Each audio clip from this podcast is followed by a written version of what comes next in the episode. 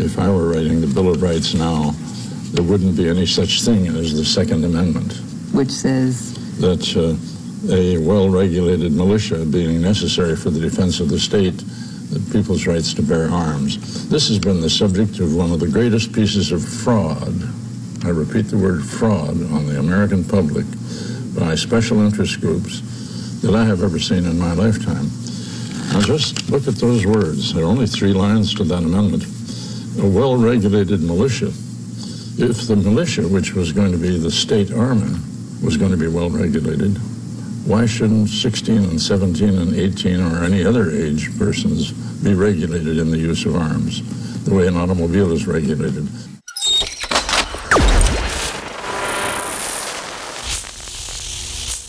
Fuse Box.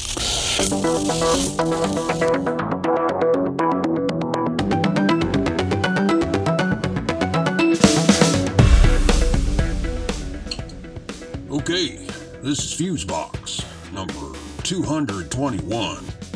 House for sale.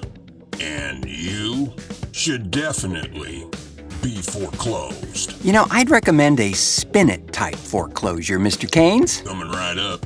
Special delivery to Tennessee.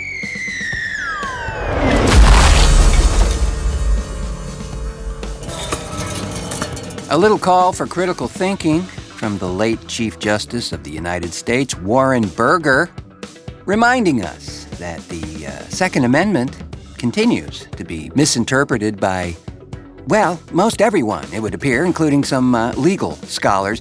Hello, friends, and uh, welcome in to this, the 221st edition of the show, invitingly entitled House for Sale.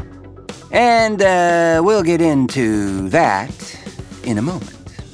I'm your fiber filled for maximum firmness host, Marc Rose. And uh, over there, always in control of the vicissitudes of the sonic landscape, the premier of pulse code modulation, Milt Kanes, everybody. Well, thank you kindly. So, we got guns. Again. Oh, yes, we got guns and, and, and we got cardboard for brains representatives in the state of Tennessee. Yes, yes, yes, clearly.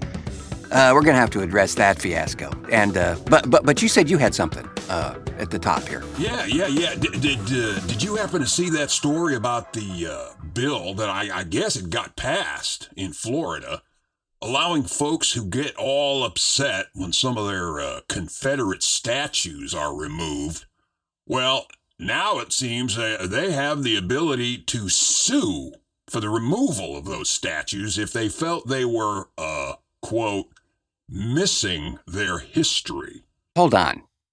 What? Yeah, yeah, missing their history. So, so obviously the irony hasn't backed all over them like a street cleaner.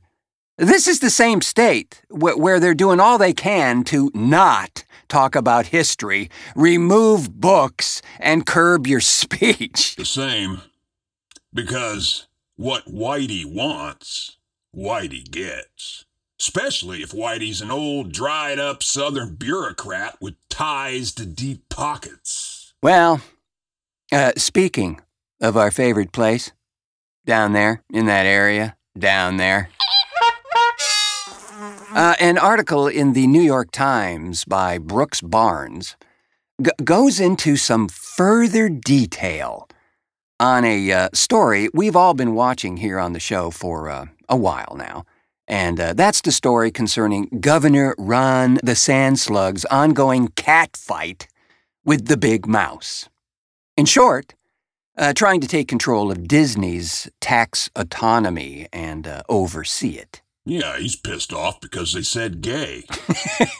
Yes. well, it, well, it all started with that uh, guy's reshaping of what uh, now ancient and uh, equally stupid idea of don't ask, don't tell agendament. That's back during the Clinton administration. This new bill has been called the Don't Say Gay Bill and was signed into law in uh, 2022. Actually, it's called the Parents' Rights in Education Bill, and it uh, prohibits classroom discussion of sexual orientation and gender identity for students through the third grade and limits it in uh, older ones. Yeah, and, and Disney said, uh, in effect, what a toe headed thing to say, Governor. We object. And then, and then, of course, that led to a year long legal battle. And then the governor gained control of the board that oversees development at Disney World. And then that move uh, restricts the company's autonomy. Right, because up to now, Florida has let Disney control uh, fire protection, policing, road maintenance, and all the uh, development planning at the 25,000 acre Disney World Resort. And that uh, designation, by the way, has been a crucial tool for Disney in further developing the resort. Well, because at this point, it includes four theme parks, two water parks, and 18 Disney owned hotels. He has absolutely no idea who he's messing with here, does he? Not a fucking clue, bro. Yeah. So, uh, quoting from the New York Times story previously, Disney selected the board members, but the new appointees, and apparently the governor, realized only last week that the Disney controlled board, as one of its final actions, pushed through a development agreement with the company that would limit the new board's power for decades to come. The agreement gave Disney vast control over future construction in the district, and uh, the new board doesn't have any say. The new board, appointed by Governor the Sandslug, has apparently hired four law firms to scrutinize the matter and um, potentially take Disney to court. And can we just for a moment highlight who this board consists of? Well, enlighten us. I shall. Uh, Governor the Sandslug named five appointees to the uh, Oversight Board on uh, February 22nd. Uh, the uh, three are lawyers who have uh, donated campaign money to the Sandslug. Yep. Yeah. Another is a founder of Moms for Liberty, a group that backed Florida's law restricting the discussion of sexuality and gender identity in classrooms. Check. The fifth is the chief executive of a Christian ministry who is known for spreading a baseless theory that tap water could turn people gay. Huh? Well, if you ask me, there's definitely something in the water down there, but it won't turn you gay. When we return, a look at another jaw dropping example of living in the upside down days. Stay with us, can't we? And you call this a party? TheFuseboxShow.com.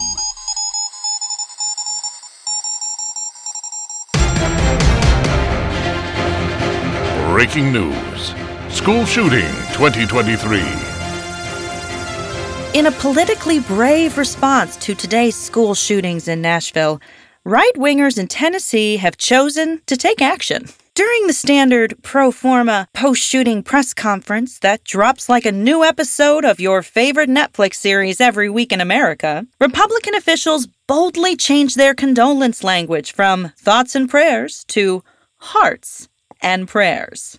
Many experts believe that this shift in language could be pivotal, perhaps discouraging would be shooters by creating a subconscious association between hearts, which most of us associate with love, and the private National Guard Armory our Second Amendment guarantees every citizen. Bart Queeb is an associate professor of Deuteronomic Studies at the Strom Thurmond Institute of Scriptural Dog Whistles. If it's thoughts and prayers, well, you can think about anything, and believe me, I do.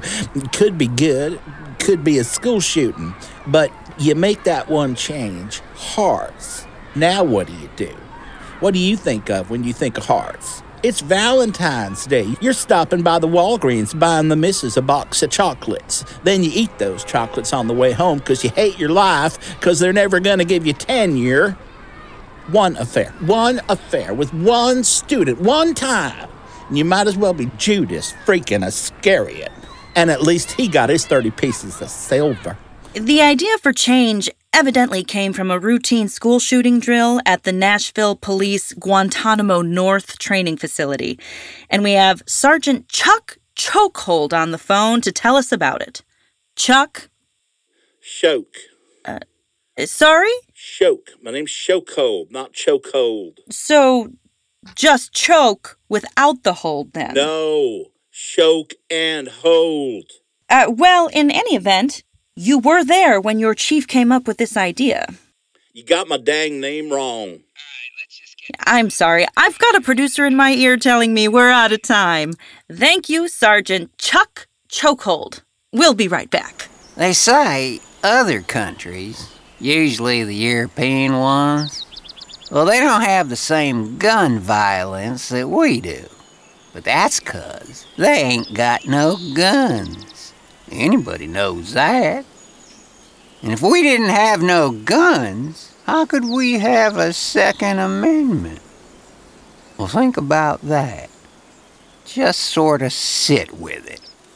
I'm Riley Pusford, a proud son of the South. I'm the owner of Pusford's Blood and Guts Gun Show and well regulated home militia emporium. Now, I'm not legally responsible for what you do with what I sell you, but I'll sell you anything. Even my kid. Just kidding. I wouldn't sell my pooter. Oh, Daddy. Now, go get your AK. It's time for school. Go on. Hearts and prayers to anybody got shot this week. Pusford's Blood and Guts Gun Show and well regulated home militia emporium.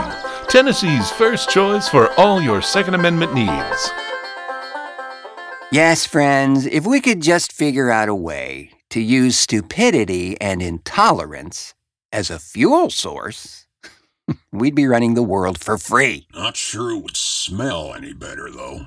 Well, a- a- and speaking of foul smelling atrocities, uh, that smell, can you smell that smell? Yeah. That's the smell of a house burning down.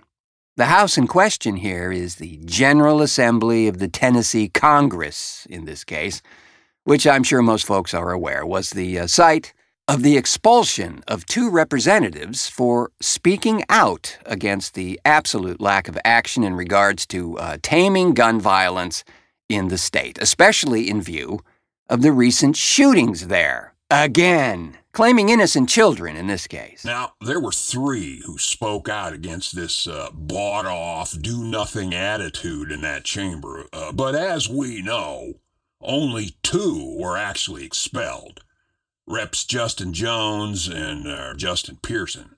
And a third, uh, Representative Gloria Johnson, was not expelled.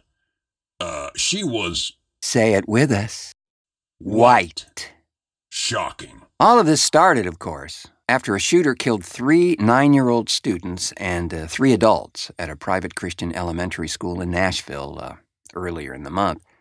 Jones, Pearson, and Johnson staged a demonstration on the House floor calling for gun reform and leading chants with a bullhorn.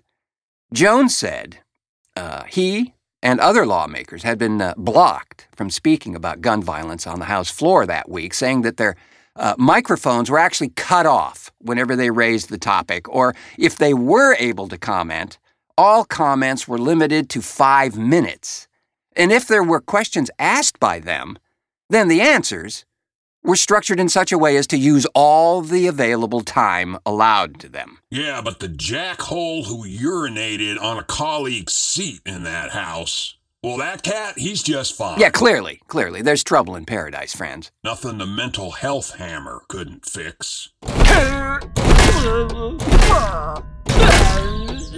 Well, following the uh, three representatives' demonstrations last Thursday, Republican House Speaker Cameron Sexton called their actions, quote, unacceptable and argued that they broke, quote, several rules of decorum and procedure on the House floor. Yeah, there's not enough urination going on here. Careful, Mr. Kanes, you might get expelled from the proceedings. They'll have to pry my cold, dead fingers off my. And then on Monday, Uh, three resolutions were uh, filed seeking the expulsions of Jones, Pearson, and Johnson. The three members had already been removed from their committee assignments uh, follow, uh, following the protest, of course. The resolutions, filed by Republican Representatives Bud Hulsey, Gino Bulso, and Andrew Farmer, said the lawmakers, quote, did knowingly and intentionally bring disorder and dishonor to the House. But that peeing thing is fine. Tennessee Republican Caucus Chair Jeremy Faison, Faison, Fazier, I don't know, told CNN that the caucus believed the uh, issue did not need to be considered by an ethics committee and uh, accused Jones and Pearson of having a, quote, history of disrupting floor proceedings. You mean they had a history of being black? Yes, and one of raising points you probably don't really want to address, do you? The chair of the Tennessee Democratic Party, uh, Hendrell Remus, called the move a, quote, direct political attack on the party. Quoting here again, their expulsion sets a dangerous new precedent for political retribution. A, a statement from the uh, party said, quote, the day that a majority can simply expel a member of the opposing party without legitimate cause threatens the fabric of democracy in our state and creates a reckless roadmap for GOP controlled state legislatures across the nation. Some good news, though. Yeah? Yeah. Both Pearson and Jones have already been reinstated with a uh, special election to be announced uh, sometime later. They'll clearly be reinstated there as well. Good deal. Well, uh, I, I've got some data here. Yeah? Yeah. Uh, um, are you sitting down?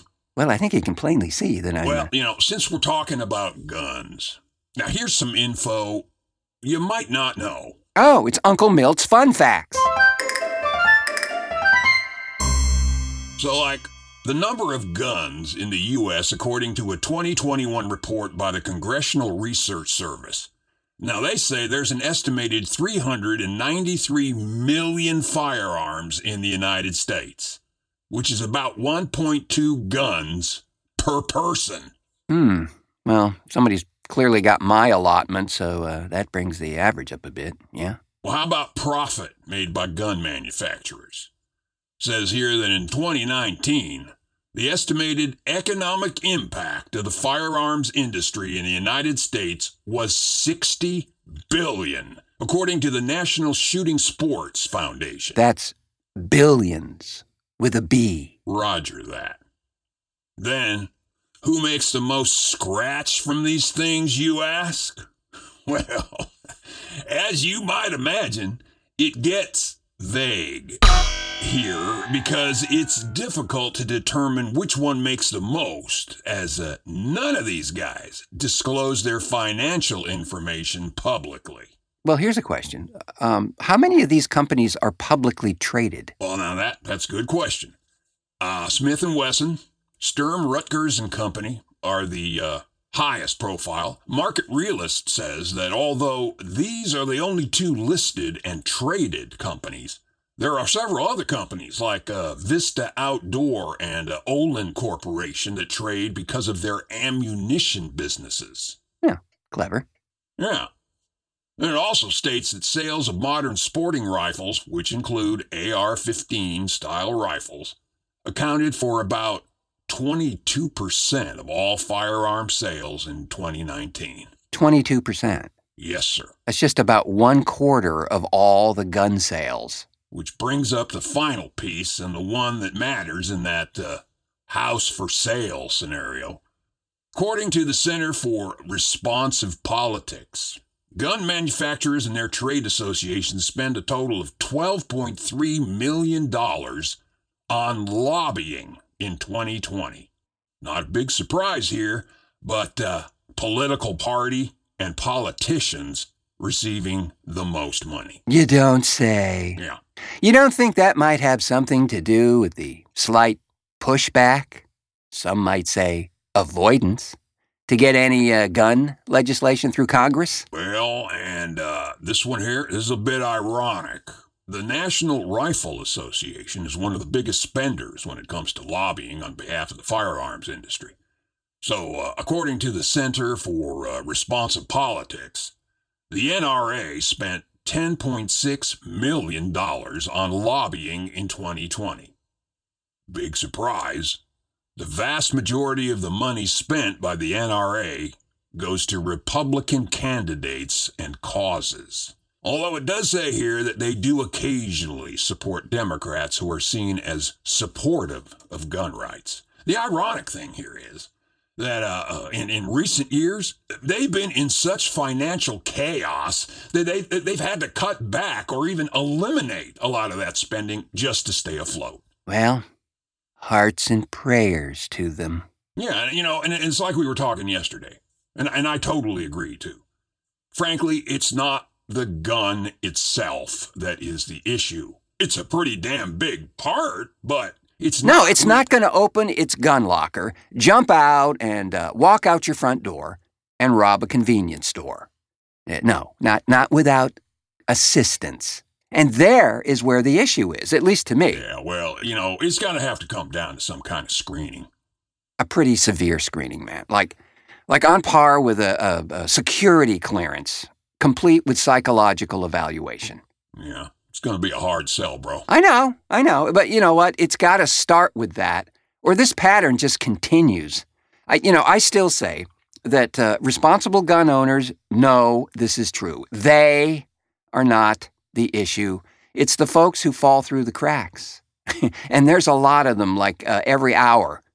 And like certain parts of this country, you, you don't even need permits any longer. I, I, I think their guns could get guns at this point. Oh, and uh, just to be further irritating, here's a partial list of shootings. Mass shootings mean three or more fatalities or injuries, and all these stats are according to the Gun Violence Archive. In 2019, there were 417 mass shootings in the United States. In 2020, there were 611 mass shootings. In 2021, there were 103 mass shootings in the United States just up to March of that year. In the school shootings, according to Education Week, 2019 there were 25, in 2020 there were 12, and in 2021 there were 35 school shootings in the United States. And uh, lastly, here, according to uh, only a partial list by the New York Times, there have been dozens of mass shootings in the U.S. so far this year. The Gun Violence Archive has tracked 131 mass shootings in the U.S. since the start of 2023. You know, and as we were in uh, pre production of this show, there was another shooting, and this time in Louisville, Kentucky, uh, at a bank. And evidently, the shooter was, you know, the, the, the classic disgruntled employee, but this time, it looks like the uh, fatalities were known to the governor, uh, Andy Beshear. And he was, he was pretty shaken up about it, to say the least. Well, Clearly, lawmakers, at least some of them, still believe there's just nothing to be seen here. Business as usual. Now, where do I pick up my shiny new yacht, Mr. Gun Lobbyist? Yeah. Well, I, the voters have really spoken on this. For years, bro. Yeah, for years. And like uh, so many other issues that seem to be on a completely upside down and backwards course of direction, driven totally by greed and a patent disregard for the will of the people. Well, they're listening to the will of the people who pay them. Did you know that there was something like uh, two thirds of the seats in that House, predominantly Republican, of course? Most of those guys ran unopposed in the last several elections. Unopposed. Yeah. That whole redistricting thing is the reason for a lot of that. Hell, Representative Gloria Johnson III of the Tennessee Three, Yeah? well, she said she just discovered that for the next election, that her district, the one she lives in, has been redrawn to exclude her residents. You know, like by a house or two. It's crazy insane, man. Well, clearly. When you don't have the votes in your area, you redraw the map. Yeah. It's sleazy at best. Well, and I gotta say, the good news is the registered voters are on the increase across the country, and because of that, we're uh, seeing some real upsets for the GOP. And may that continue to expand. Yes, and with that, friends, we'll call it a show, but uh, not before thanking our contributors to this edition of the program Scott Campbell, Regina Carol, Sam A. Mowry, and Jeff Pollard. Thanks as well to the Doctor of Decibels, Milt Kanes, for technical assistance and so forth and so on. Well, pleasure as always, and uh, folks, it's spring, for dog's sake. You need some Fusebox merch to spice up that mangy wardrobe of yours. I mean, are you really gonna wear that shirt? Head on over to the Fusebox store and take a look at what's new over there because, like every 11 minutes, something new is rolled out there uh, t shirts, and hoodies, and whiskey mugs, all sorts of stuff. And you know, you can get there by following the link in the show notes there, or by going to thefuseboxshow.com and clicking the swag button, also available on our Facebook page, too. And if you really, really want to help us out and help us to uh, produce this thing, why don't you become a Patreon member? You'll get free stuff, uh, exclusive content, uh, a bunch of crap. Yes, and but also, you can find that link in the show notes as well. Or go to patreon.com forward slash the Fusebox Show and join the expectant crowd growing now. Well, thanks so much, friends, for pushing play on this edition of Fusebox. Uh, we do know there are a lot of options out there, so uh, we appreciate you spending your time here with us. I have been your trying to understand the law of gravity in a kangaroo court host, Marc Rose, saying, until our next cartoon.